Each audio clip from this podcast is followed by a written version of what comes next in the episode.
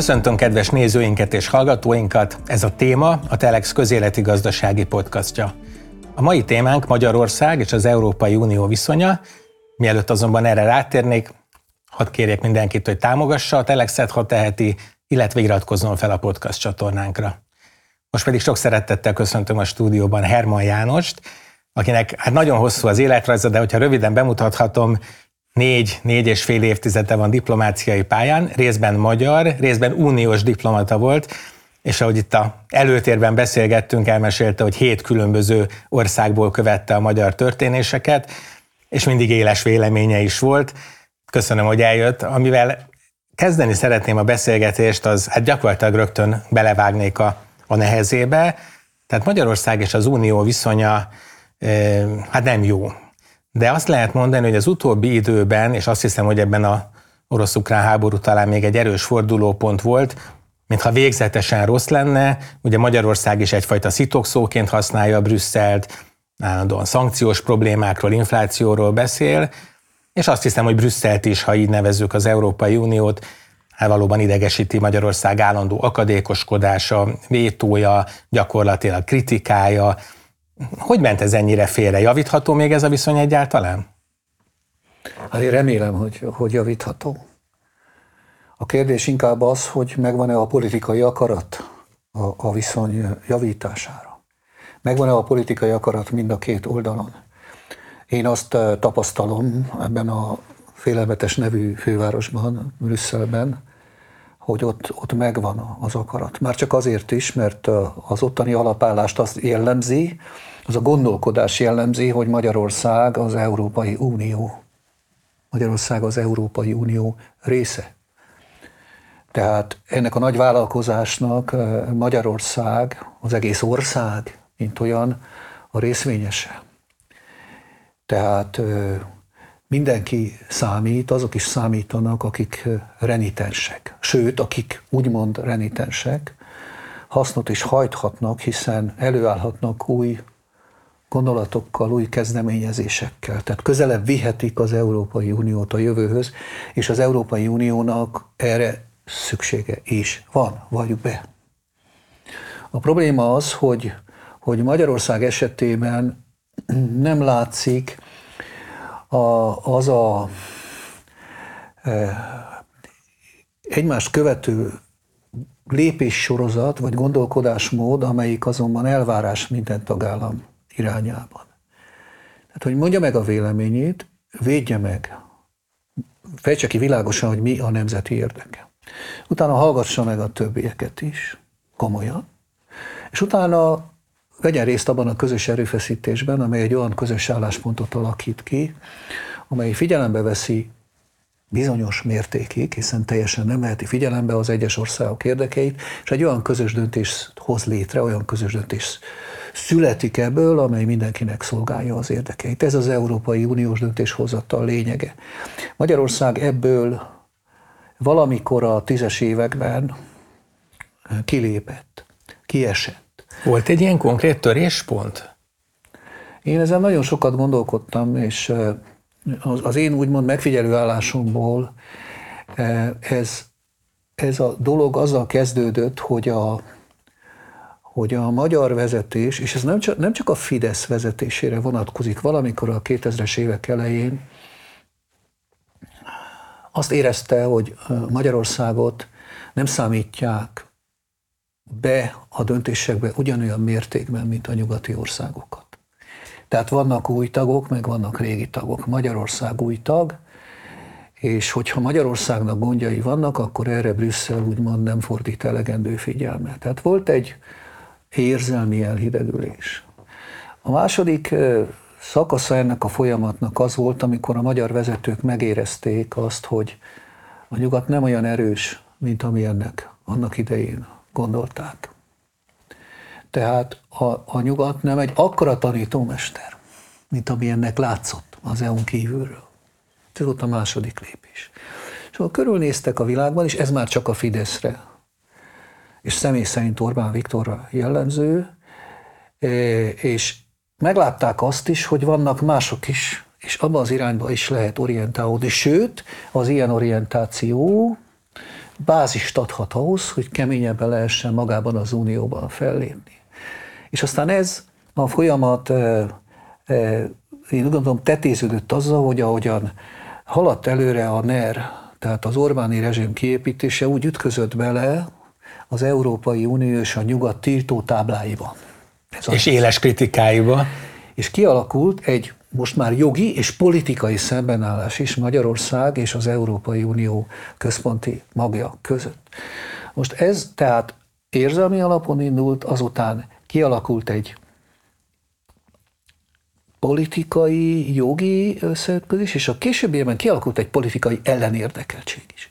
Tehát, hogyha ez egy három felvonásos színházi előadás lenne, és mi ezt néznénk a nézőtérről, és látnánk, hogy mi történt az első két felvonásban, akkor most a harmadik felvonás előtti szünetben mind a ketten arra számítanánk, hogy a harmadik felvonásban Magyarország kilép az Unióból.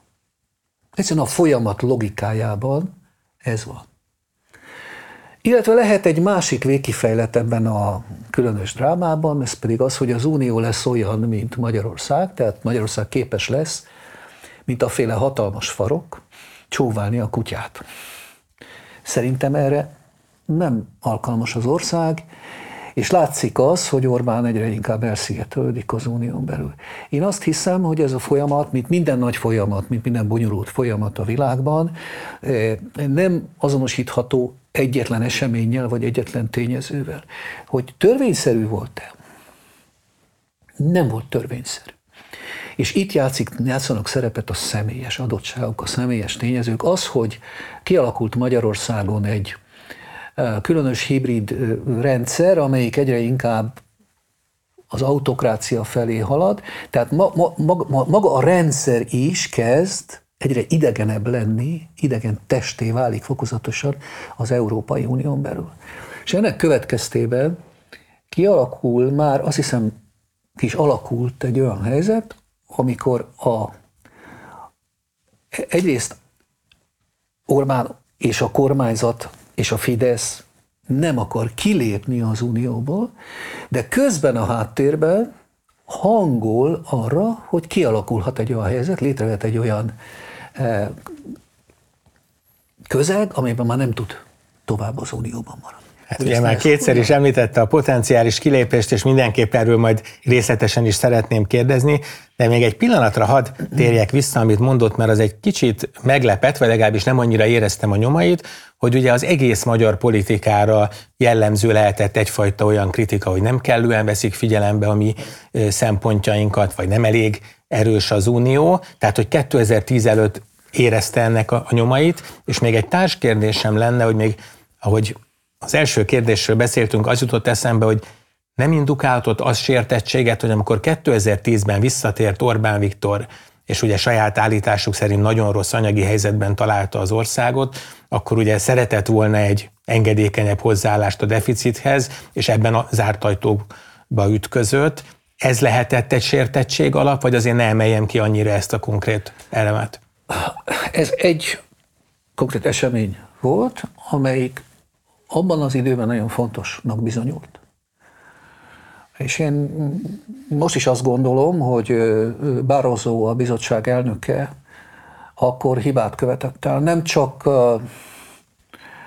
az volt a hiba, hogy megtagadta az új magyar kormány kérését, ennek a kérésnek a lényege akkor az volt, hogy ebben a 2010-es nagyon nehéz gazdasági helyzetben Magyarországnak ne kelljen betartania az Európai Uniós eh, normákat, ami a deficitet gazdasági. Gyakorlatilag a 3%-os költségvetési hiányt. Szerintem hiba volt akkor eh, megtagadni ennek a kérésnek a teljesítését, és ahogy én eh, ott Brüsszelben hallottam, éreztem, ez ráadásul talán nem is volt a legjobban megfogalmazva a bizottság elnöke részéről, tehát egy kicsit több empátiát mutathatott volna. Önnek látnia kell azt, hogy a, hogy a magyar politikusok, és most beszélhetünk bármelyik politikai pártról, én annak idején a, az MDF kormányzatban, és aztán utána az Orbán kormányban is viszonylag fontos pozícióban voltam, ami az Európai Uniós politikát illeti. És én végig azt tapasztaltam, hogy, hogy, hogy, hogy ahogyan megkaptuk úgymond a házi feladatot, hogy kell felkészülni a bővítésre. Tehát hogy kell felkészülni Magyarországnak az Európai Uniós belépésre. Majd utána, hogy fokozatosan teljesítettük a, a, az Európai Unió belépési feltételeit, nem egy, egy nem volt könnyű a helyzet, mert, mert korábbi, belépést vártunk, azt arra is számítottunk, hogy, hogy az Európai Unió jobban méltányolja majd azt a szerepet, amely Magyarország, amelyet Magyarország a 80-as években játszott. Elkülönít, kiemel minket. Igen. Talán hát különleges elbánásban részesül, ré, szerettünk volna részesülni. Utána, amikor teljesítettük a feltételek többségét, akkor egy korábbi belépést szerettünk volna, jobb feltételeket szerettünk volna a belépéshez. Volt egyfajta elégedetlenség eh, annak következtében is, hogy, hogy több pénzt szerettünk volna már korábban kapni az Európai Uniótól, vagy nem az Uniótól, hanem az Unió eh, legtehetősebb tagállamaitól. Tehát, tehát, tehát az, a, az, a, az a nagy várakozás, ami a, a nyugattal szemben én azt mondom, hogy szinte 40 év alatt halmozódott fel Magyarországon, az, az nem bizonyult reálisnak. És ebben, volt, ebben a várakozásban volt egy, egy adag illúzió. Én azt gondolom, hogy ennek a többsége illúzió volt, objektív okokból is. De volt egy másik terület, ahol talán annak idején a nyugati vezetők egy kicsit több belátással lehettek volna, talán óvatosabban fogalmazhattak volna, szóval nem volt nagyon szép, amikor mondjuk Zsák Sirák azt mondta, hogy, hogy mi elhalasztottunk egy alkalmat arra, hogy hallgassunk annak idején, amikor az iraki eh, válság idején. Az inváziónak a, a megítéléséről. Szóval Igen. elég sok olyan mozzanat volt, amikor a magyar vezetőknek, és hozzáteszem nem csak a magyar vezetőknek, a cseh vezetőknek, a a románoknak, a litvánoknak, mindenkinek azt kellett érezni, hogy, hogy itt bizony eh, csak attól, hogy nálunk lezajlott egy rendszerváltozás, hogy bizonyos feltételeket teljesítettünk, még nem vagyunk ugyanolyanok, mint Hollandia, vagy tudom kicsoda, Finnország. Most ezt a pozíciót, ezt ki kellett, vagy egyes országok esetében, és most gondolhatunk konkrétan egy országra, ki kellett volna érdemelni ez a mi oldalunkon is kellett volna egy kicsit több belátás, talán egy picivel több alázat is. Most ez az egész dolog, ez a belátás, meg alázat, ez sok politikusnak a szótárában ott van. De például a magyar miniszterelnök szótárában nincs ott. Tehát az ő esetében ezek az inkább talán érzelmi megalapozások, konfliktusok, ezek korábban mondjuk ki, hogy verték ki a biztosítékot, mint a többieknél, és a többieknél egyébként akik cserélődtek is gyakrabban, stb. Talán nem is vertek ki. Tehát ez, a, ez az időszak, de hogyha az ember annak idején az MSZP-s politikusokkal beszél, hát én mondjuk nagykövetként, magyar nagykövetként, akkor, amikor a NATO-ban voltam, nagykövet, ez nem az EU, a NATO, vagy éppen Görögországban, éppen akkor, amikor beadtuk a tagfelvételi kérelmünket. Én láttam ugyanezt a fajta elégedetlenséget, türelmetlenséget, lázadó hajlamot az MSZP-s, meg az SZDSZ-es vezetők részéről is. Legfeljebb ők ennek egy árnyalatnyi diplomatikusabb formában adtak kifejezést. Tehát ez és szerintem természetes valahol. Természetes. Mégis így, így visszatekintve, 30 év távlatából lehetett volna ezt jobban csinálni, de hogyha mondhatom önnek, hogy mi az a történelemben, amit nem lehetett volna jobban csinálni. Igen, de hogyha egy nagyot ugrunk az időbe, én azon gondolkodom, hogy ugye gyakorlatilag ez több nemzetre igaz lehet, és hát ugye ön is többször említett más nemzeteket, tehát lehetett egyfajta csalódás, akár az anyagi természetű dolgokban, lehetett az unió erejében egyfajta csalódás, lehetett ilyen másodrendűségérzés vagy sérelem, és akkor ugrunk egy csomót az időbe, és most azt látjuk, hogy különböző országok is olykor érvényesítik az akaratukat, ne Isten vétóznak, ha éppen mondjuk egy szomszédjukról van szó, vagy valami nagyon szám, nagyon fontos nemzeti ügyben, de Magyarország mintha úgy politizálna, hogy hát a bóvó általában mindent kritizál, ugye a saját családját, és még olyan kérdésekben is legyen szó. A dél-kínai tengerről, egy afrikai megállapodásról, Kirill Pátkárról, vagy egy nem tudom, belorusz turisztikai szabályozásról, ahol nem látszik igazán a magyar érdek, mint mindig megkérné a támogatásnak az árát, mint hogyha mindig egyfajta ilyen zsarolási potenciált próbálnak kialakítani, és azért azt gondolom, ugye ön azzal kezdte, hogy Brüsszelben azért meg lehet a változási vagy a nyitási szándék, de azért ez, mintha úgy tűnik nekem, hogy ez már egy kicsit sok lett Brüsszelnek, és az utóbbi időben, mintha onnan is merevebbek lennének az álláspontok. Igen. Tehát kezdjük azzal, hogy, a, hogy, a, hogy, a, hogy a, az, az Orbáni kormányzat ezt az utat most már jó rész befutotta. Magyarország már nem úgy viselkedik a politikai kérdések kezelésében, mint hogyha ide tartozna. mint hogyha az Európai Unióba, vagy a NATO-ba, vagy a nyugati közösségbe, mint olyanban tartozna. És elmondtuk azt is, hogy, hogy ennek a lépcsőfokai eh, melyek voltak. Egyrészt az érzelmi szembefordulás, amiben volt egyébként egy, egyfajta ráébredés a saját erőnkre is. Csak ez az erőnk pont azért van, mert az EU-ba vagyunk, mert ott szavazhatunk, mert ott egyenjogúak vagyunk. Mindegy, ráébredtünk arra, hogy mi is számítunk. És, és ehhez hoz, ez jött még egy nemzeti retorika, egy ilyen emancipációs folyamat. Ez az első lépés. A második az az volt, hogy az Orbáni rendszer tapasztalta, hogy a kiépülése során, ahogyan terjedt ez a rendszer, beleütközik az EU-ba. Az Európai Unió tiltó tábláiba, amelyeket vagy leverek, vagy nem, de ott vannak ezek a táblák. És hogyha na- nagyon nyilvánvalóan megsértem az uniós szabályokat, ez egy kötött pályás autoriter rendszer, olyan értelemben, hogy az EU által kijelölt útról nagyon messzire nem térhet le. Hát megérezte azt egyrészt, hogy érzelmileg van egy negatív azonosulás, a második lépcsőben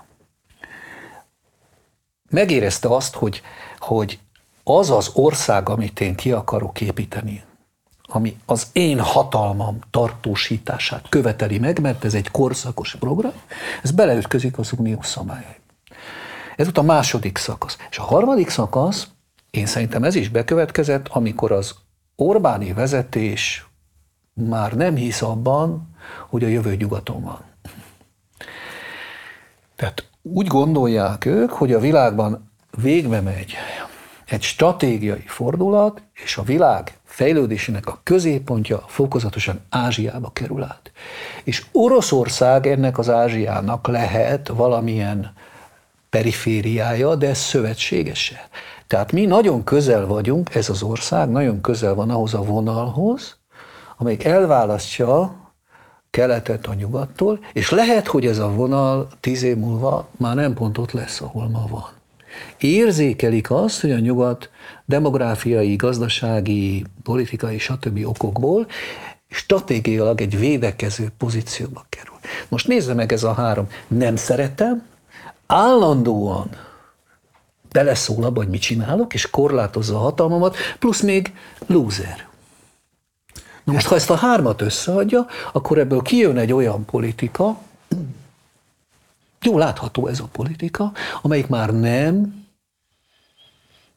illeszkedik a NATO és az Európai Unió derékhadának a politikájához. Még egy mondatot hadd mondjak, én amikor, amikor Norvégiában voltam EU nagykövet, akkor csináltunk egy összehasonlítást arról, hogy, hogy ak- akkor tájt a britek elkezdtek tájékozódni, hogy mi lenne, hogyha kilépnének. És akkor megnézték a norvég modellt, hogy valaki nem az EU tagja, de de mégis szorosan együttműködik az Unióval, és része a bels, egységes belső piacnak. És én ebben a munkában részt vettem, a, a, a, a, a brit iparosok konfederációja rendelte meg ezt a munkát, én a féle tanácsadóként a, a, az Európai Unió engedélyével bedolgoztam. És nagyon jó kijött ebből a, E, ebből a tanulmányból az, hogy Norvégia akkor 2010 körül sokkal inkább EU tag volt, mint Nagy-Britannia. Például a Schengen zóna része volt, Nagy-Britannia nem. De hogyha megnézte az ember a norvég külkereskedelmet, a norvég standardeket, a norvég, jó, Norvégia tagja az Európai Gazdasági Térségnek, ahol vannak követelmények, jócskán. Na most Magyarország úgy van benne az Európai Unióban lassan, hogy már, már nincs annyira benne, mint, mint mások. Tehát ez a folyamat, ez nem egy olyan folyamat, Gergő, ez nem egy olyan folyamat, amikor én ben vagyok addig, amíg aláírom, hogy kiléptem. Én közben, amikor bent vagyok, közben tudok elmenni, van itt csendes út is. Tehát, tehát jól látható az, hogy Magyarország benne akar maradni, de ennek úgy fizeti meg az Európai Unió Magyarország bentartásának az árát, hogy elfogadja ezeket a vétókat, amelyekről ön beszél, de nem csak a vétókat, van még két dolog, amit a magyar kormány csinál, egyikben sincs egyedül. Szóval legyünk igazságosak, ezek, ez nem csak a magyar politikát jellemzi. Sok ország van, amely azt mondja, amely, akik, amelyek azt mondják, hogy eddig és ne tovább, ne legyen mélyebb integráció. Most, ha nem lesz mélyebb integráció, akkor Magyarország még jó darabig maradhat. Ugye Magyarország tagságát azt teszi lehetetlené a mostani kormányzat nézőpontjából, hogyha az integráció mélyül. Mi van helyette? Van az, hogy a nemzetállamok Európája. És ha majd megengedik, később mondanék arról, hogy ez mekkora óriási szamárság. Szeretnék is szólni arról, hogy ez mit, miért akkora szamárság. A másik oldal a bővítés. Hogyha én behozok egy sor új országot, akkor egy darabig nem nagyon tudom mélyíteni az integrációt. Ezért nem tudom, a balkáni bővítésnek mindenket bajnokai vagy. Mi vagyunk a legnagyobb hívei, ugye, jöjjön minden, akár Szerbia is. De azoknak az országoknak mi? Nem. Hogyha ők bent vannak, először is lesznek azért szövetségeseink, nem csak mennünket fognak ostorozni, de megint csak nem nagyon jut majd erőenergia a bővítésre. Igen. És akkor utána pedig, amikor vannak uh, kezdeményezések, például az Európai Unió stratégiai szerepe a világban. Ahhoz kellene egy külpolitika. Ugye? Külpolitikák nincs. Mi, mi kell ahhoz, hogy külpolitika legyen? Mondjuk kellene az, hogy a külpolitika területén is legyen legalább néhány kérdésben többségi szavazás. Nem konszenzus, amit, ahol vétózni lehet. Mi történik? Blokkoljuk. Tehát blokkoljuk a mélyítést, és közben szorgalmazzuk a bővítést. És közben minden olyan kezdeményezést, amely ugyan nem, bő, nem mélyítés, de az unió nemzetközi szerepének a jobb megformálásához vezetne, azt is megpróbáljuk blokkolni. Van ebben logika, és ráadásul nem vagyunk ezzel egyedül az unióban. Van, aki az egyik területen a szövetségesünk, van, aki a második, van, aki a harmadikban. Magyarországot nem az különbözteti meg, hogy egyiket vagy másikat blokkolja, hanem az, hogy mindet egyszer. Ilyen ország még egy nincs. Igen, nagyon sok, nagyon érdekes kérdés nyitott ki, egybe hat kommenteljek egyet. Ugye ebbe az állandó fideszes kritikába, hogy hát a növekedés szele az keletről jön, a nyugat az nem tudom lemarad, és akkor ugye elkezdünk nézni ilyen nem tudom, gazdasági, népességi adatokat, hogy a mesterséges intelligencia, vagy a felhőszolgáltatások nagy cégei valóban ázsiaiak, meg amerikaiak, akkor ezek biztosan igazolhatók. De nemrég Brüsszelbe jártam egy nagyon érdekes konferencián, és azért pár pozitív dolgot hagy mondjak az Európai Unióról vagy az euróról, hogy azért nem véletlen, hogy a legtöbben mégis ide igyekeznek.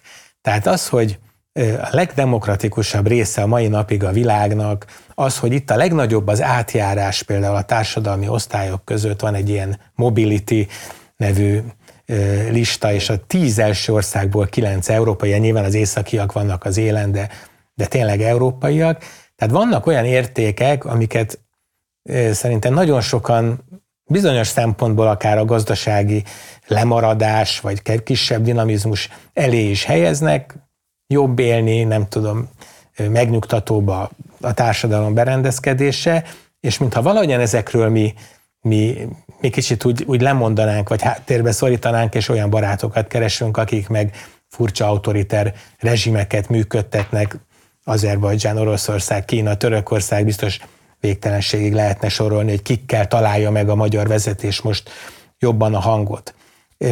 Most már annyiszor emlegettük, hogy mindenképpen rá szeretnék egy nagyon fontos kérdésre térni, és majd persze a bővítésre is térjünk vissza, ez a potenciális kilépés. Tehát egy nagyon találó, három éve interjút adott a Telexnek, és akkor egy nagyon találó mondatot mondott, és ezt is helyeztük a cikk címének, hogy Orbán Viktor ma már ismerted, mint Puskás öcsi, de ezt az Európai Uniónak köszönheti. Ez volt az idézet, amit kiemeltünk. És ugye az van ebbe benne, hogy Orbán Viktor rengeteg szempontból gyakorlatilag ugye az Európai Unió nagy haszonélvezője, politikai súlya, az ország finanszírozását, főleg amíg jól jöttek a források, ezek rendkívül a piacok, a szabad átjárható piacok. Mikor jöhet el az a pont, amikor már az a sok kritika, az valóban a, a kilépés gondolatát is megfogalmazza a Fidesz vezetésébe. Én ugye arra gondoltam, hogy ha ha forrás már kevésbé jön, és úgy tűnik, hogy ez egy tartós beakadás, illetve hogyha esetleg a döntéshozatali mechanizmusba is változtat az EU, és már nem lesz annyira ereje ugye a, a vétónak, vagy az egyedi, a, a közös döntésnek, akkor lehet, hogy kicsit okafogyottá válik a Fidesz vezetésének a szempontjából az EU-s létünk. Szerintem egyáltalán nem az, hiszen ez a piac, ez a közös piac, ez egy óriási érték, de ezt hogy látja ön? Tehát mi lehet az, amikor ez a, ma még úgy szól ez a mondat, hogy mindenképpen az Európai Unió tagjai vagyunk, de, és akkor ugye jönnek a kritikák, mikor van az, amikor a mondatnak az első fele sem lesz már ennyire határozott? Hát én remélem, hogy ez a, ez a mondat nem, hogy ez, ne, ez a pillanat nem jön el. És, és erre van, van, van remény. Mert a, ez az ország egy európai ország, amelyik már megízlelte az, az EU tagság ebből fakadó előnyöket. És, és ez különösen jellemző a, a mai fiatalokra. Tehát nőnek föl az újabb generációk, fiatalok százezrei, akiknek már ez az EU-s lét a természetes. Hát ha még tíz évet kibírunk EU akkor, akkor én azt gondolom, hogy már nem, már nem már nem, nem lesz reális veszély az, hogy kilépünk.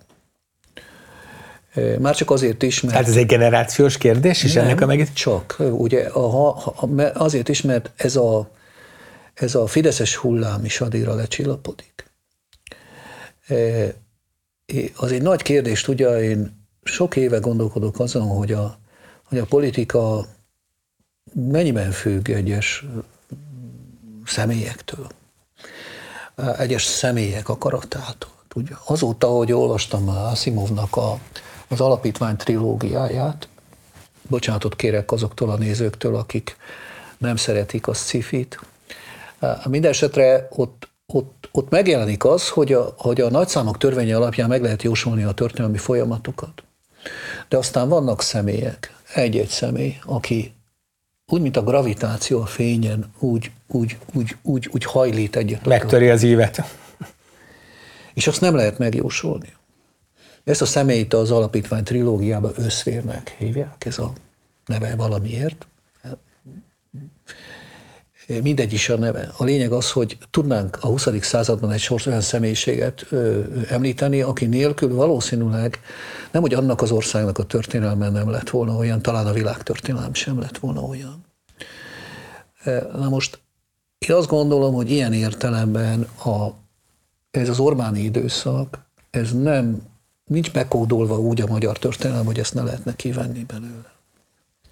Hát én azért abba hiszek, hogy a rendszerváltozás utáni időszak minden gondjával és bajával együtt megnyitott egy perspektívát, és ez a perspektíva ez nem szűkült annyira, hogy ne lehetne majd valamikor folytatni, egyébként jobban folytatni. Tudja, mert nem lehet, az, az ilyen hibrid, hibrid autoriter berendezkedéseket hosszú távon nem lehet fenntartani, ezek törékegyek, más országokban is lehet ezt látni, másrészt pedig ezt nem lehet jól csinálni.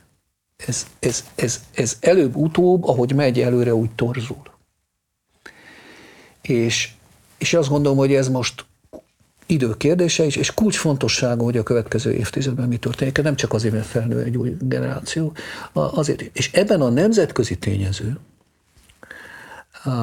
Magyarországon fontos lesz, Magyarország még mindig fontos a nemzetközi tényező, Magyarországon minden jelentős fordulat, különösen Trianon után, minden jelentős fordulat a történelemben az jó részt külföldi indítatásra, esetenként direkt külföldi beavatkozás következtében történt. És jósolni mindig nehéz, ugye, ahogyan... Különösen, ha jövőről van szó. Igen. És én remélem, hogy a jövőről van szó, nem a múltról. Uh-huh.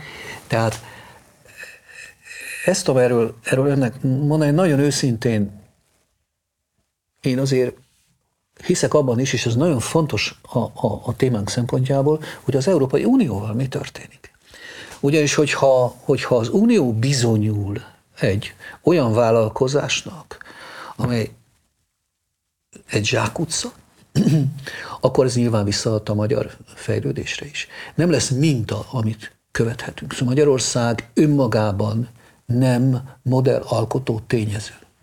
Akármit gondolnak egyesek a Karmelita palotán, vagy Karmelita kolostorban. Tehát Magyarország mintákat vesz át külföldre, és ha okos, persze, akkor ezeket a mintákat a saját adottságaihoz, a magyar valósághoz igazítja. Most szerintem a magyar történelemben kevés olyan példát lehet találni, amely annyira hatékonyan és hasznosan lehet mintaadó tényező számunkra, mint az Európai Unió. Egyébként általában a történelmünk folyamán, ugye sokan emlegetik a Szent Istváni időszakot is, a nyugat, amelyhez még közeledni, közeledni akartunk, csak ez a nyugat, ez már nem a nyugat, ez a mi kontinensünk, és a mi kontinensünk által történelmi kitermelt politikai modell a legjobbika. Mert sokan mondhatják azt, hogy Kínában, nem is tudom, több a startup vállalkozása. Sokan mondhatják azt, hogy Amerika sok területen gazdagabb, de nincs olyan terület a világon, nincs olyan együttműködési keret a világon, amely egyszerre tudja, egyszerre tudja biztosítani a szociális jólétnek, a gazdasági fejlődési szintnek és a szabadságnak ezt a keverékét. Ez a három így együtt nincs meg sehol. Igen. Na most ezt, hogy én nagyon nehezen tudom elképzelni, hogy, hogy Magyarország önként és dalolva felváltsa ezt egy ugyanis, tudja Gergő, nem az a kérdés, hogy honnan lépek ki. Hova tartunk? Hogy hova lépek be utána. Mert hogy egyedül nem állok meg a 21. század derekán, az biztos. Most nézzük meg, hogy hova tudok belépni. Mert én belém nem fognak. Most, hogyha ezt vizsgáljuk, akkor azt gondolom, hogy óriási botorság lenne ebből nekünk önként és dalolva kilépni. És hogyha a kérdés az az, hogy ez a modell sikeres lesz-e, és egy győztes modell lesz a 21. században, akkor azt gondolom, hogy kevés olyan magyar érdek van, amikor erős magyar érdek, mint az, hogy igen, és dolgozzak én is azon, hogy ez sikeres legyen. Most tudja, hogy ha van valami, amit nem csinál az Orbán kormány, akkor ez ez. Hát nekem se jutott most eszembe semmilyen más szövetség, mert azért a türk szövetséget ilyen szempontból nem ajánlanám, mint mostanában hallott országcsoport, akivel barátkozunk. Hát az első is minősített marhasság az egész. De a második, hogy nem is létezik.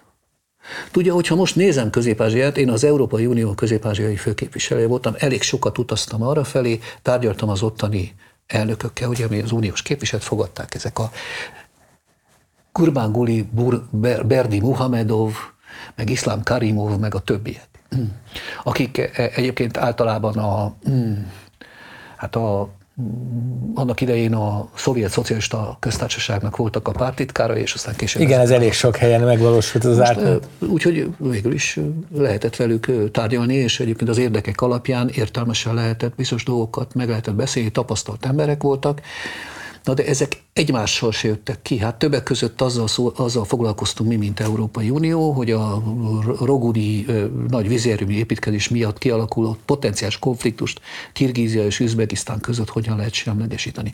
A tadzsikok, perzsák, ők még csak nem is türkök. A, a, most nem beszélek Azerbajdzsán, meg az örmény problémakör, meg hát ugye Törökország sem egy egyszerű ország.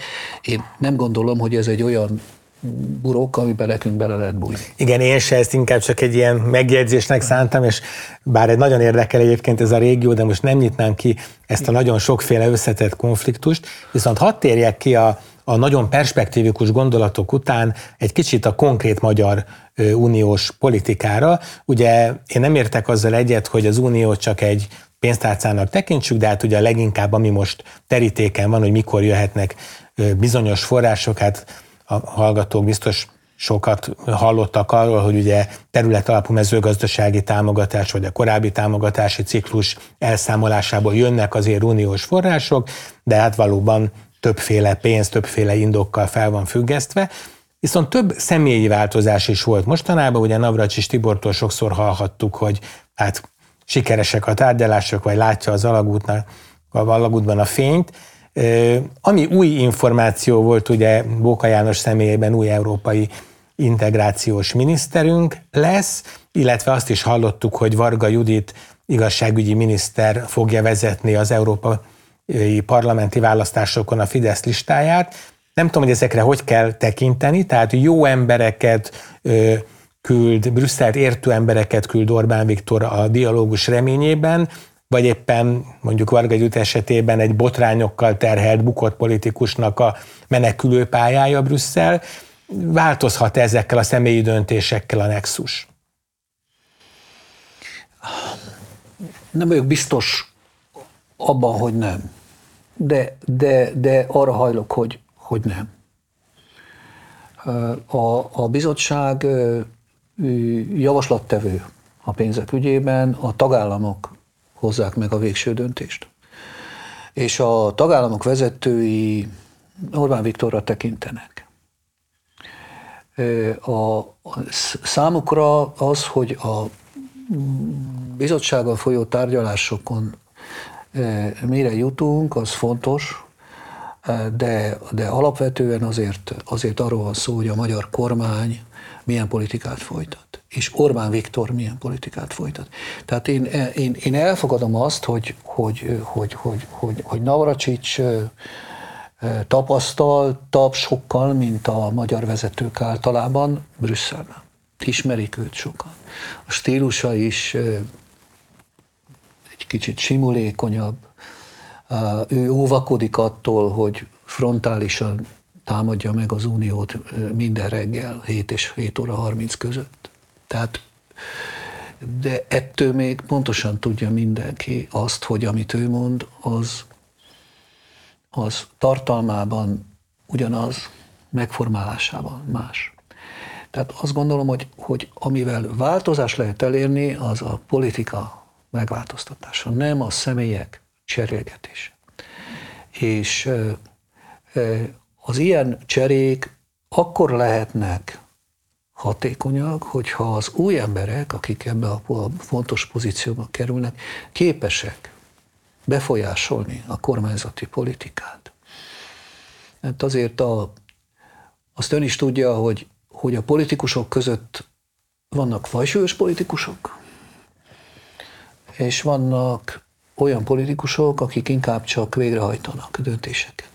Jó-rosszul. És Magyarország egyik problémája az, hogy, hogy nem nagyon tud fajsúlyos politikus cserélni, mert csak egy van. Most ebben a helyzetben ugye most se cserélni, se delegálni nem lehet ezek után fajsúlyos nehéz. Szóval azért mondom, hogy én nem nagyon hiszem, hogy ezzel önmagában változtatást lehet, lehet elérni. A, a, a dolog ugye halad lassacskán a megoldás felé. Én is azt látom, hogy, hogy hogy a pénzek egy részét azért majd, majd meg fogjuk kapni, nehezen, darabokban. Ugye elég szépen szét lehet szálazni ezeket a különböző pénzeket. Én összeszámoltam, hogy ez a végül is durván 28 milliárd euró, ez az elég szépen csoportosítható, rakható ide, rakható oda. A bizottságnak, én, mint bizottsági igazgató, volt bizottsági igazgató, azt tudom önnek mondani, hogy a bizottság nem arra van kitalálva, hogy ne fizessen. Ezt azért hozták létre, hogy kiossza a pénzt. Azt csinálja. Csak egy baj van a bizottsággal, az, hogy mellé ott van egy jogszabály, ott vannak a döntések, mondjuk ott van ez a kondicionalitási rendelet, amit elfogadtak 2020-ban. Neki azt be kell tartania. Neki nincs olyan célja, hogy ne fizesse, ő szeretne fizetni, és amikor rájön arra, hogy a jogszabály nem engedi meg, hogy fizessen, akkor megkéri a partnert, hogy teljesítsen. És akkor utána tárgyalunk. A, még, még olyan emberek is, mint a Johannes Hahn, aki a bizottságban a biztosok közül ezzel konkrétan foglalkozik, és őt én az ismerem jól, mert az én időmben a bővítéssel foglalkozott, bővítési biztos volt, ő a Várhelyi Olivér elődje. Ő, ő, ő, ő is, hát én néha-néha tudok vele érintkezni. Mindenki ezen dolgozik, csak éppen most már a dolognak van egy politikai tétje is. A bizottságnak és a tagállamoknak a saját közvéleményük felé is igazolni kell, hogy miért döntöttek úgy, hogy fizetnek. Mert kialakult egy hangulat. És hadd mondjam itt el, hogy ebből a szempontból az ukrán háború nagyon fontos, jelentős és számunkra veszélyes fordulatot hozott.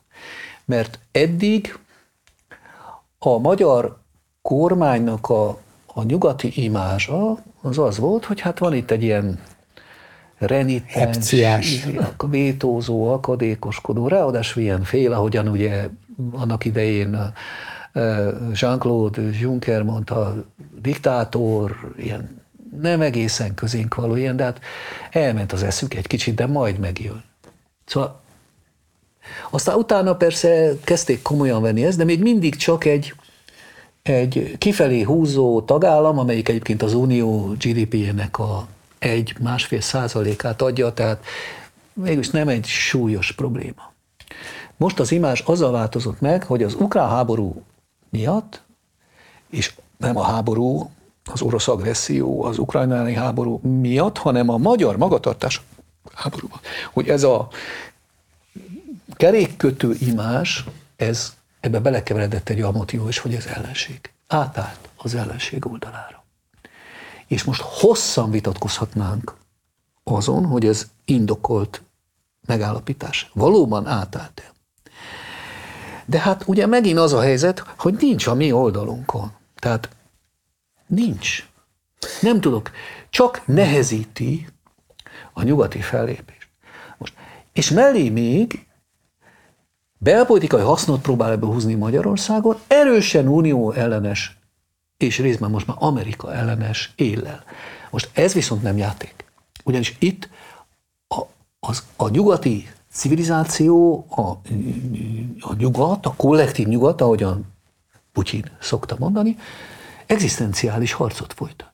Tehát itt nem arról van szó, hogy most akkor a, nem tudom, az elektromos autók bevezetésének a határideje. Ez most nem lehet építő kritika, ez most gyakorlatilag a csapatnak a, Tessék az elárulása. mert az életünkről van szó. És hogy valaki nem áll, bizony az a, arra lassan rárakódik, hogy az ellenség. És itt van az, tudja, amikor az embert az embert elfogja a félelem. Mert, mert Ugye sok mindent előre lehet látni. Én mindig el szoktam mesélni, hogy Harold Macmillan, amikor volt brit miniszterelnök, ugye 60-as években volt ő brit miniszterelnök, és amikor 90 éves lett, akkor rendeztek egy ünnepséget. És az újságírók, ugye az újságírók, azok oda mentek hozzá, hogy és az egy fiatal újságíró oda ment, és azt mondta, hogy miniszterelnök úr, és mi okozta a legnagyobb nehézséget az életében? A politikai pályafutása során. És egy fölemet a két, azt mondta, Fiacskám, az események. Na most, hát lesznek események. Tudja? Ez, ez nem olyan dolog, hogy most itt megálltunk. Lesznek események. És nem nagyon tudom, hogy ebből a pozícióból már maga az ukrán háború is egy esemény természetesen, hogy, hogy ebbe a pozícióban, amelybe a, a kormányfő lavírozta magát, kérdezte a beszélgetésünk elején, hogy vissza lehet-e jönni. Az a baj, tudja, hogy vissza kéne jönni, de nem oda, ahol voltunk, mert közben a nyugat is elmozdult, mert a, az, az orosz ország elleni védekezés újra összefogta a nyugatot, van egy erőfeszítés, van egy törekvés arra, hogy elmélyítsék az együttműködést. Már nem elég oda visszajönni, ahol voltunk ezelőtt két évvel. És nem nagyon látom. Szóval erre én azt szoktam mondani, hogy most már nem csak a menthetőt kéne mentenie az Orbánnak, hanem a menthetetlent is. És Igen, ez nem ugyanaz. Egy, egy olyan gondolat jut eszembe, amit korábban mondott nekem, hogy gyakorlatilag a józanság és a minőség hiányzik sokszor a magyar uniós politikából. Én nekem most a héten volt egy ilyen nagyon erős élményem, és hát erre az aránytévesztésre jellemző talán, tehát arról volt szó, hogy valami gazdasági esemény után Szijjártó Péter nyilatkozott, és azt mondta, hogy hát addig ugye semmilyen ukrajnai tám- vagy ukránoknak készülő támogatást nem tud támogatni, amíg az OTP bankot nem veszik le a, a háborút támogató, nem tudom, intézmények listájáról. És ugye gyakorlatilag egy olyan mondata is volt a külügyminiszternek, nem is érti az ukránokat, mi mindenfélét megszavazunk, a mi pénzünkből viselnek egy olyan háborút, amihez nekünk semmi közünk nincs. Azt hiszem, hogy tényleg pontosan idézem, ellátjuk a menekülteket, és akkor szórakoznak velünk ezzel a nemtelen váddal. És azt gondolom, hogy természetesen az ukrán kormány nagyon sok szempontból hibáztatható, mindig ugye felidézhetjük a kisebbségi politikát, oktatási politikát, akár ezt az OTP-vel szembeni szerintem is megalapozatlan intézkedést, csak ugye az az aránytévesztés, hogy van egy ekkora uniós ügy, és hát ön is említette, hogy a háború az egy még egy szintet emelt ebben a dologban, hát szóval ezeket nem lehetne ugye a teljes támogatás vétójával ö, kapcsolatba hozni, vagy hát legalábbis úgy érzem, hogy ezek a túlzások, ezek rontják végképp azt a bizonyos politikai megítélést, ami után nehéz az uniónak azt mondani, hogy lépett egy olyat Magyarország, hogy most már visszaengedhetjük abba a klubba, amelyik támogatást is kap. Tehát egy kicsit, mintha még fokoznánk is a tétet, vagy még jobban távolodnánk ettől a lehetőségtől. Igen, és az Unió szeretné persze, hogy, hogy, hogy, hogy ez a tékozló, mondjuk fiúnak, hogy ő jöjjön, persze jöjjön. Hát az egység az, az, az Magyarország részvétele is. És az Unió egységét Magyarország most az Unió, meg a NATO, meg a nyugati fellépés egységét Magyarország megtörte. Ennek vannak, ugye próbáltunk egy logikai gondolko, egy, egy, egy, egy gondolatmenetet felépíteni, hogy mi ennek az oka, de vannak, vannak olyan elemek ebben a magyar magatartásban, a, amelyekre szerintem nincsen ok. Tehát nem tudom megérteni azt, hogy hogyan lehet ezt a svéd és miért lehet ezt a svéd NATO belépést oponálni? Az, hogy ők csúnyán beszéltek rólunk, hát Isten, ki mindenkiről beszélünk, mi csúnyán. A, a, a Szijjártó egyedül annyi kígyót békát mondott a szövetségeseinkre, mint a szövetségeseink összes politika együtt egy évszázad alatt tudja, hogyha, hogyha ezek gazok lennének, ezek a rossz kiszólások, akkor Szijjártó annyit csinált, hogy az amazonas őserdő nem lenne elég. Most ez a, hogy lehet, hogy, hogy az nem, az nem NATO felvételi kritérium, hogy a másikról nem lehet rosszat mondani. És ugyanakkor egy stratégiai jelentőségű lépésről van szó. Vagy itt van ez az OTP. Én azt gondolom, hogy, hogy nagyon régen azt gondolom, hogy ha Magyarországnak vannak gondjai Ukrajnával, háború előtt is azt gondoltam, azok megoldásához egyetlen út vezet, ez pedig az ukrán-magyar kapcsolatok javítása. Hogyha Magyarország szível élekkel kiállt volna, és persze konkrét támogatással kiállt volna Ukrajna mellett, elítélte volna az orosz agressziót, magát Putyint is bírálta volna, és amikor békét követelt, akkor azt elsősorban a Putyin címére intézte volna már ezeket a követeléseket, akkor szerintem sokkal jobb lehetőségeink lennének, hogy ezt a néhány problémát megoldjuk Ukrajnával. Ezek problémák természetesen, e, de de, de, de most, ebben a pillanatban mégiscsak arról van szó, hogy egy szomszédos ország élethalálharcot folytat egy birodalom ellen. És, és azért, azért ezt már, már meg, kéne, meg kéne nekünk is érteni.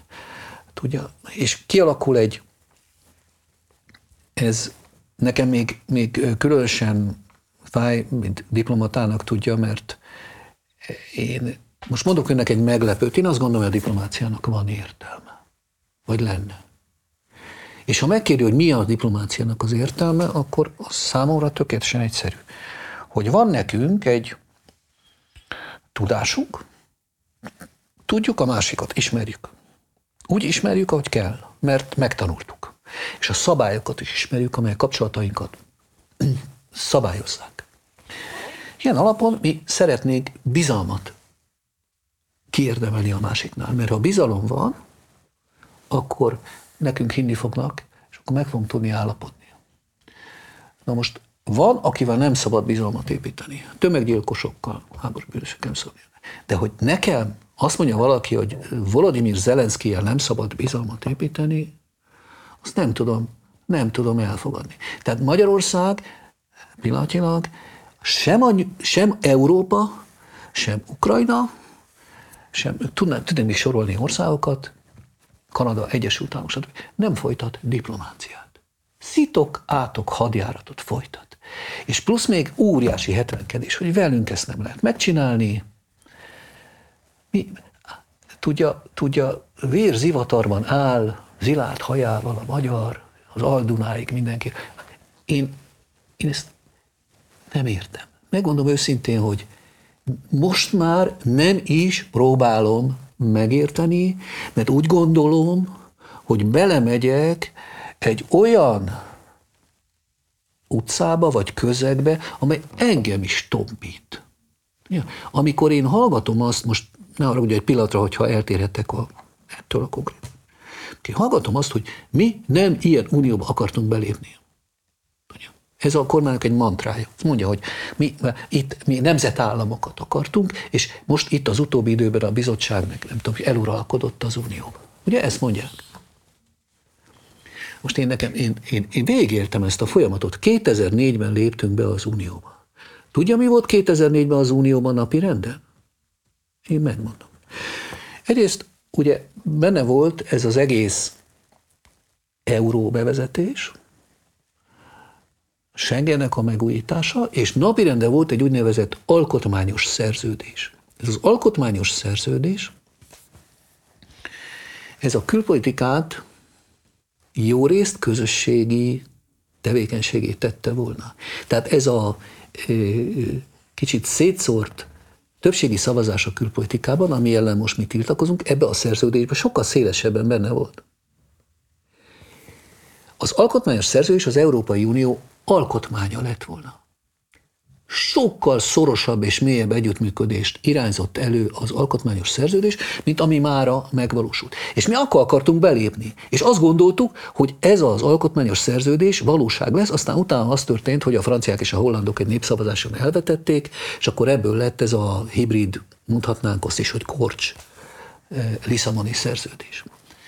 Most, és azt hallgatjuk mi, és az egész magyar nép már is hitte, hogy, hogy itten 2000 Mintha a másik irányba változott igen, volna, igen, miközben tudja? pont... Na most, ha ezt sokat hallgatom, elérkezik egy pillanat, mikor egy óvatlan délután már magam is elhiszem. És tudja, hogy mennyi ilyen van. Azt mondjuk, hogy nemzetállamok Európája. Hát mekkora badarság. És tudja, hogy mi történik. Szeretném ezt az asztalt, vagy ezt, ezt két felé választani. Az Európai Unió, az egyik oldalon van, vannak az úgynevezett integrációk, tehát az uniók. Másik oldalon vannak az úgynevezett kormányközi nemzetközi szervezetek. A kormányközi nemzetközi szervezetek, mint az ENSZ, vagy az EBS, vagy az Európa Tanács, stb. Azok az összeállnak az államok, és utána azt mondják, hogy bizonyos döntéseket elfogadunk, bizonyos közleményeket kiadunk konszenzusos alapon. Tehát ha valaki egyetlen egy blokkolja, akkor, akkor nem, nem születik ez. Ezek nemzetközi szervezetek. Az Európai Uniót azt teszi ezektől a szervezetektől különbözővé, hogy az Európai Unió arra épül, hogy minden ország a szuverenitásának egy darabját átadja az Európai Uniónak. Ugye ezt nagyon szépen mondják az uniós dokumentumokban, azt mondják, hogy a szuverenitásukat közösen gyakorolják. A lényeg mégiscsak az, hogy átruházzák a szuverenitásukat az európai intézményekre, többek között, nem csak egyedül, de többek között ugye az Európai Bizottságra. Most ez azt jelenti, hogy, hogy onnantól kezdve, például a külkereskedelem területén Magyarország átruházta a szuverenitása egy részét, már nem állapíthat meg Magyarország külső védővámokat. Nem állapíthat. Schengen területén átruháztuk a szuverenitásunk egy részét, ami azt jelenti, hogy azt mondani, hogy mi akarjuk eldönteni, hogy ki lakik itt nálunk, az eleve badarság. mert az a svéd, vagy az a szomáli, aki nem jöhet ide be, az megkapja a svéd állampolgárságot, és itt letelepedik. Nem mi, nem mi állapítjuk meg, mert Európai Uniós tagok vagyunk. Lehet ezzel szédíteni emberek százezreit, sőt millióit, csak nekünk vigyázni kell arra, hogy nehogy elhiggyük. Most annyi ilyen kering körülöttünk, hogy már én is néha, tudja, ö, most ezzel Látatlanul nagyon... is beívódik a gondolkodásunkban néhány ilyen mantra, Igen. ami még akkor is, ha teljesen alaptalan. És ezzel nagyon kell vigyázni, mert minden ilyen pici az a, az a kifelé visz. Az az út, az tipegünk kifelé. Mert, mert Nyilván a végén egy olyan uniót hazudunk, amiben már tényleg nem érdemes benne maradni. Mm. Csak ami van, ugye abban lenne jó eh, bent maradni. És megint csak azt tudom mondani, hogy ez ha hosszú távon érvényesül, akkor hat, és engem kicsit néha elkeserít, hogy mennyire kicsi ezzel szemben az, az ellenállás, hogy Magyarországon azok az emberek, akik ezzel szembe tudnának fordulni, mennyire nem tudják eh, magukat eh, megszervezni. Ezt nem szemrehányásképpen mondom, mert egy baj van az Unióval, tudja, hogy bonyolult.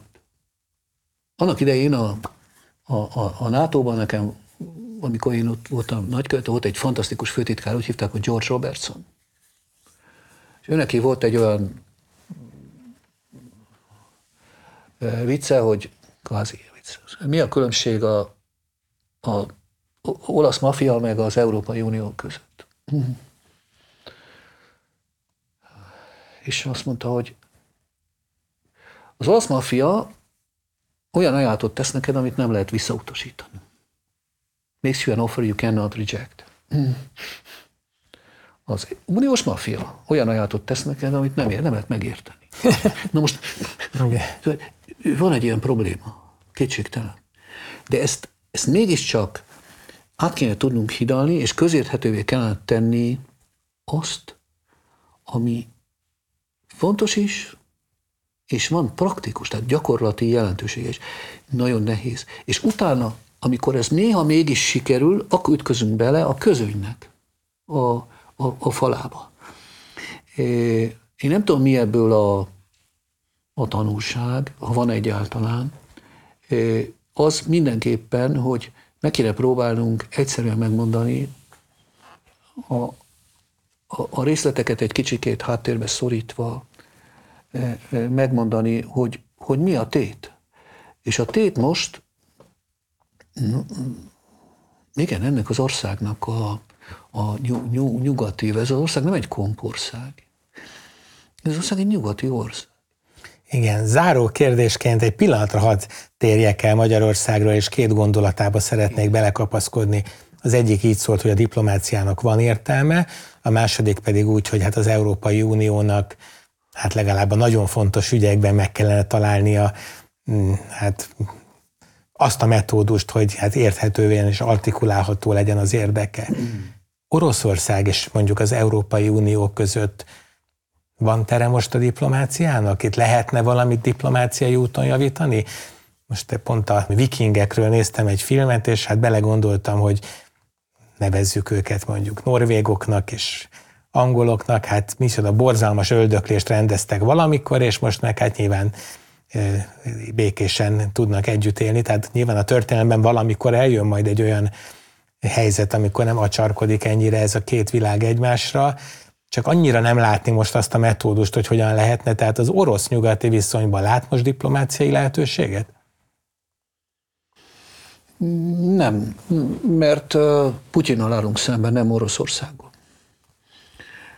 Most, most hagyjuk is azt, hogy Putyin hogyan őrizte meg, és milyen eszközökkel őrizte meg a hatalmát ö, több évtizeden keresztül, és hogy ez a hatalom ma mire alapozódik. Á, hanem ha mondjuk ki, hogy, hogy, hogy Putyin vezetése alatt Oroszország ö, egy nagyon kegyetlen, véres támadást indított a szomszédja ellen. Egyébként nem is az első ilyen támadás, több hullámban is megtámadta már a szomszédait. E, most nekünk ezt a, ezt a konfliktust, ami Ukrajna és Oroszország között van, ezt közelről figyelni kell, Ukrajnát támogatni kell, és az a szakasz, amikor újra előtérbe kerülhet a diplomácia, az majd akkor jön el, amikor valóban reális lehetőségé válik egy tűzszünet, egy békekötés. Ez még nem ez az időszak.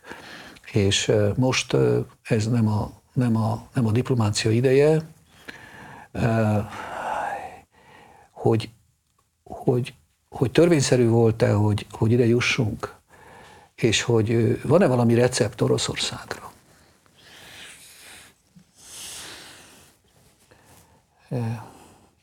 Én, én abban azok közé tartozom, akik, akik szerint sokkal hamarabb, sokkal korábban kellett volna határozottan fellépni, és meghúzni nekünk a... Ugye az oroszok mindig arról beszéltek, hogy ők meghúzták a vörös vonalat. Hát nekünk is meg kellett volna húzni azt a kék vonalat, nevezzük úgy, és meg kellett volna mondani az oroszoknak, hogy, hogy bizonyos nem léphetik át. Ezt ne, nem tettük meg, nem tudtunk egységesek lenni. Óriási különbség volt a németek, a franciák, az amerikaiak, lengyelek, olaszok, ki mindenki között az orosz politikát illetően tele voltunk illúziókkal. Tudja, a nyugat mindig csapdába esik, amikor azt gondolja, hogy ezek olyanok, mint mi, csak kicsit nagyobbak. Uh, Oroszország nem tud elfogadni a veszteségeit, a területi veszteségeit, tehát amennyiben Oroszország, hát rengeteg példa van erre a történelemben, egyszer valamit elfoglalt, az, az, az megpróbálja előbb-utóbb vissza. Tipikusan revansista hatalom, amit, ezt meg lehet akadályozni, persze, hogyha van egy nagyobb erő. Keleten ez a nagyobb erő, ez a csendes óceán volt. De nyugaton ott van Európa, meg a nyugati szövetség, e, és legjobb, hogyha ezt úgy tudjuk megakadályozni, hogy egyértelművé tesszük, hogy mi a helyzet, és a gazdasági soft power, ez a soft power, ez nem tudom mi a jó, ez a, ez a puha, puha hatalom, tudja? Az oroszokkal még ezen a területen is nehéz. Nekem volt egy barátom, aki azt mondta, hogy egy baj van az orosz puha erővel, hogy nagyon kemény az is. De, szóval nehéz, bennem, tudja, én, én, én, én rendkívül jól ismerem Oroszországot, rendkívül jól ismerem. Hogy, hogy mondhatok ilyen butaságot? Jól ismerem, ott tanultam, beszélem a nyelvet, sok évig dolgoztam Oroszországgal, az Európai Unióban is minden olyan feladat, amelyet kaptam, az valahol Oroszországhoz is kapcsolódott. Én, én, én értem és érzékelem a hatalmat is, értem és érzékelem azt a fantasztikus kultúrát, azt az erőt, ami, ami Oroszország mögött van, és érzékelem ennek az orosz hatalomnak a nagyon veszélyes elemeit is, amelyek számunkra veszélyesek. Tehát nem lehet az egyiket a másiktól függetlenül kezelni. Eljön a, el kell, hogy jöjjön a diplomácia, Oroszország létezni fog. A kérdés csak az lesz, hogy az a diplomácia az hosszú távra megalapoz egy békés együttműködést, vagy csak megint csak egy átmeneti időszakban kerül előtérbe, addig, amíg újra elő nem jönnek a, a, a fegyverek. É, Oroszország nehezen fogadta el a, a, az 1990-91-es a Szovjetuniónak a 90-91-es széthullását. Én azt gondoltam, hogy, hogy, hogy elfogadja majd.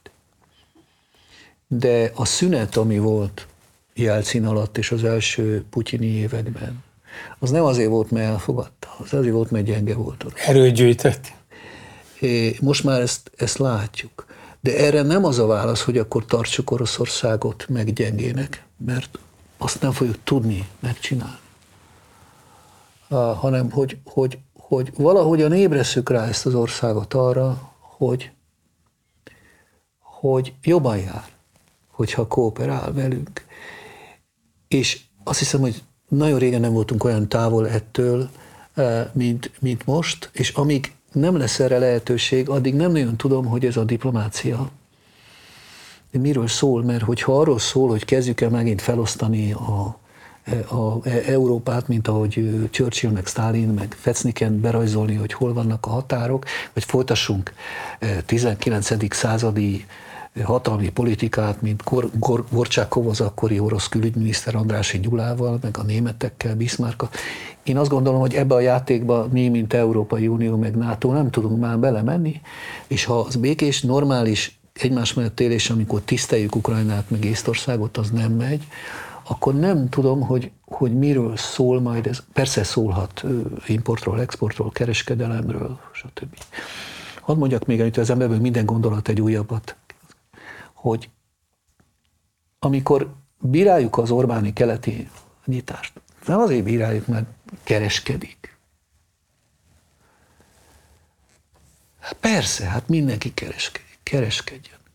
Hanem azért, hogy mellé ad ennek a kereskedésnek egy ilyen